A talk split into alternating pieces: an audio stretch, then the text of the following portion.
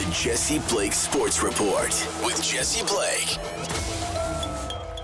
Welcome to the Jesse Blake Sports Report. Whether this is your first time here, your last time here, or somewhere in between, I appreciate that you're here today so that we can discuss the crossroads that sports fans are at right now when it comes to fan gear and the things that we walk to the mall and purchase when you walk to the stadium and you grab a jersey or you grab some fan gear or you go onto your computer and you order something from a website usually brought to you by a fanatics experience. Because this week, pitchers and catchers reported to spring training in Major League Baseball. And with the reporting of pitchers and catchers, we got the debut of Nike's new MLB jersey. Nike took over the jersey sponsorship in Major League Baseball in 2019. It's a 10 year deal, it'll run to 2029. And the first couple years of their jersey sponsorship, they didn't really take hold of it. They, they created some new jerseys, obviously, and, and tweaked some things. But now this year, they said they've been working on a brand new jersey. And this year is the debut of the jersey, and it's called the Nike Vapor Premier jersey. And this week we got the debut of it. And it's important to note before we move forward that Nike designs the jerseys. Their logo is on the jerseys. They have they're in the press release as the as the creator of the jersey along with MLB, but Nike does not manufacture the jerseys. They are not in charge of the printing and the distribution of MLB jerseys. That is sub-licensed to Fanatics. Fanatics, if you're not familiar, is universally panned by sports fans for their shoddy manufacturing of sports gear across the entire sp- pro sports world. And they have grown to have a monopoly over fan gear. And nobody should be collectively happy with any company having this much market share over one particular area of business. And especially when it is geared to a fan product like this when it is a consumer good where it's just a passion that's the whole reason you put on a jersey that is why you cheer for a sports team and to have somebody who that you are not particularly trustworthy of manufacturing the thing you are buying out of pure love is not a great experience. But let's back up a little and talk about what's going on in Major League Baseball. So, as I mentioned, they have the new Nike Vapor, Vapor Premier jersey that is manufactured by Fanatics, designed by Nike. And the new jerseys are being panned for three, I think, distinct reasons. One, the layout of them and the the actual conception of where the lettering is placed the the numbers and the logos. So MLB has decided to move down their MLB logo on the back of the jersey underneath the collar, more so where the nameplate would go. Now the MLB logo sits in that space. And below the MLB logo now is the lettering of the name on the back, and the name is now smaller. The lettering of the player on the back is now smaller. And then subsequently, the number has been pushed down and has been shrunken. So on the back of the jersey, first three complaints are the MLB logo is now lower and in an odd position where the nameplate should go. The nameplate has now been shrunken and the lettering on the back has been shrunken. Second complaint the actual material that the jersey is made with. So Nike has decided to go with a more dry fit technology. They've gone with a more sweat wicking technology. It is no longer old school baseball uniforms where it would it would verge on the side of like a shirt more than a jersey. They've gone for the form fitting, you're going to sweat in this and now it's more an athletic piece of clothing. And I'll read directly from their press release. Developed over multiple years, the Nike Vapor Premier jersey was engineered to improve mobility, moisture management, and fit while keeping sustainability in mind, bringing inspiration and innovation to athletes. Its breathable, lightweight, high performance fabric was made from at least 90% recycled polyester yarns. It also provides 25% more stretch and allows the jersey to dry 28% faster with moisture wicking Dri-FIT ADV technology to help ensure athletes stay cool and all game long. Using the latest in digital technology, Nike body scanned more than 300 baseball players to dial in the ideal fit, more athletic and form fitting than the previous chassis. One thing that stands out to me in particular there about that press release line is the last one more athletic and form fitting. I don't think it's necessary at all for a baseball jersey to be an athletic piece of gear because MLB players they they wear dry fit underneath their jerseys already. There's already a layer of dry fit base that you have. The jersey should sit on top of it comfortably. And when a manufacturer says they're making something more light fit, lightweight and athletic, all I think about is that it's made of a cheaper material that it's going to feel like less is there.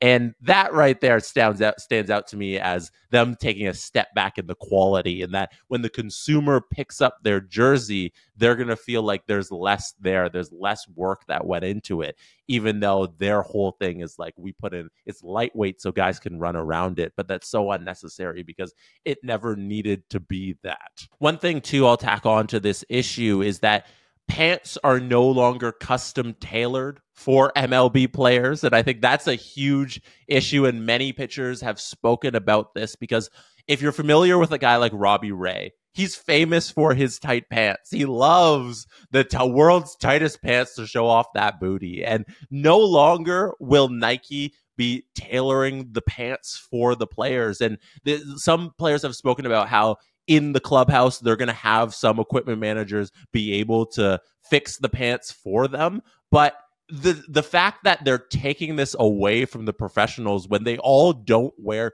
a standard type of pants. This just speaks to the larger issue of Nike and Fanatics taking a step back with the manufacturing of the uniforms for a cheaper solution. And speaking of cheaper solution the third thing i think is the biggest issue with these uniforms is the degrading of quality that we've faced over the many years as sports fans. So Nike outlined the three tiers of jerseys, and they're, they're the standard tiers of jerseys that we always get. They're calling it the Nike Vapor Premier Game Jersey, Limited, and Elite. So I'll break it down in normal words for you. The game jersey is the one that typically they call replica. So that's the one that's like one at 79 USD. It's the cheapest one. Uh, you can tell that it's less quality than the two above it. So the limited jersey is the second tier. It's not, it's the better than replica, not quite authentic. It's like the, the 220 price, sometimes even a little bit more, like 240 ish USD. And then the authentic jersey is the one that they're calling elite jersey. The second one was limited jersey, is what they're calling it, and they call it elite jersey. They are 100% doing this to confuse consumers. This naming convention that they've come out here with. But and then the that's the authentic jersey. That's the one that's supposed to be game worn. You're buying the three hundred dollar authentic jersey. Sometimes it's like 400 450 you know it's crazy ridiculous prices um and then it'll be the authentic that's what they wear on the field jersey consumer grade products have been deteriorating for years and that's not a sports issue that's not a uh, mlb issue that's an overall like life issue. But in particular here we're talking about the quality of sports gear. And in that second tier of jersey the limited jersey the one that's above the rec- replica below the authentic one thing that nike illust- points out in their press release is that the jersey features an embroidered Nike swoosh, heat applied twill logos, heat applied jock tag, heat applied sublimated twill player name and number. And I'm holding in my hands a jersey, a Travis Snider jersey from when Travis Snider was big with the Jays, which was I had to look it up because I was like, okay, how old was I when I got this? And it's it'll be it's around the 2009 season when Travis Snider went off for the Toronto Blue Jays. And what I have here is stitched lettering on the back and a stitched logo on the front. And I don't know if you can pick that out on camera, but it's it's a white stitching, so I don't I don't know if you can notice it here, but it is stitched. It is stitched on the lettering on the back of his name and number, which is there. You can see the the blue low the blue stitching there. That's easy to point out. But the jersey, the um the logo on the front itself is also stitched. It is not heat applied. And this jersey, like I said, is from around 2009. And back then, Majestic used to make the jerseys, and there was obviously a lot more quality that went into this. This jersey would be an equivalent to the middle tier jersey. I didn't like my family did not have money to buy the uh, premier elite slash authentic jersey way back when, but this was majestic. And when they had the MLB rights to produce jerseys. And here I have a jersey from 2019, which is the Cool Base Majestic jersey, which is produced under Fanatics, actually. So Fanatics purchased Majestic in 2017. And with that, they bought all of the factories, they bought all the rights that uh, Majestic had to produce MLB jerseys. And Fanatics has been doing this ever since. And then when Nike got the contract from actually Under Armour originally won the deal and then that fell through. And then Nike got it in 2019. Nike kept on Fanatics as the sub licensor of the jersey. So Fanatics maintained the role of producing the jerseys. Just now, this time, instead of the Majestic logo throwing it on, they, they throw on the Nike logo and Nike's in charge of the design. But Fanatics is in charge of manufacturing the jerseys. If you'll see here on their cool base jerseys, um, the lettering I got done in store, so it's not stitched, which is fine because it was heat pressed in store. So you can't you can't be asking for stitches in that regard. But the the logo itself on the front is stitched. And this right here is not even the second tier jersey. The the one I had, the Travis Snider jersey, that would have been the second tier jersey. Right here, we have the premier game jersey slash replica jersey, the lowest level, so like the 179 jersey, and we still have stitched lettering on the front. And the reason I wanted to whip out this jersey and point this out is because the stitches mean something to me. It might be silly, but seeing that now everything will be heat printed when you get the lowest level of jersey, you're getting the heat printed jersey. And even on the second tier of jersey, the thing you're spending upwards of nearly $300 on, you're still getting a heat printed level jersey. You don't get this beautiful stitching on the front. And like I call it beautiful, but it's it's just a jersey. It's so simple, but there's a level of quality that goes into it. And and with this jersey, they did go to the lighter material. You know, the one I'm wearing actually in the video is an older majestic jersey. This is probably from like a 2015 range, I want to say. And it feels more like clothes. You know, they went away from this strictly, this feels like a shirt you know, to to ath- actually athletic material. And this is the good in between of where they had the baseball jerseys. And I really liked it. Just for the consumer's sake, I am so incredibly disappointed at the drop off in quality. It may be silly to some, but it's important to me. And I think it is important to a lot of fans out there that the MLB jersey in 2019 that I had in my hand has gone from stitched on the front to heat printed on the front because those little touches that you see a manufacturer put into the fan gear are important because you're strictly buying this thing out of passion, as I mentioned off of the top. And that speaks to what Fanatics has done to the psyche of the fan in them monopolizing fan gear across pro sports. In the next few years, Fanatics is going to take over the manufacturing of NHL jerseys. And nothing's going to change at the beginning because they're using the factories in Quebec that Adidas used to manufacture the jerseys. And for a while, there won't be any changes because they'll just keep printing as they get the business up and running under the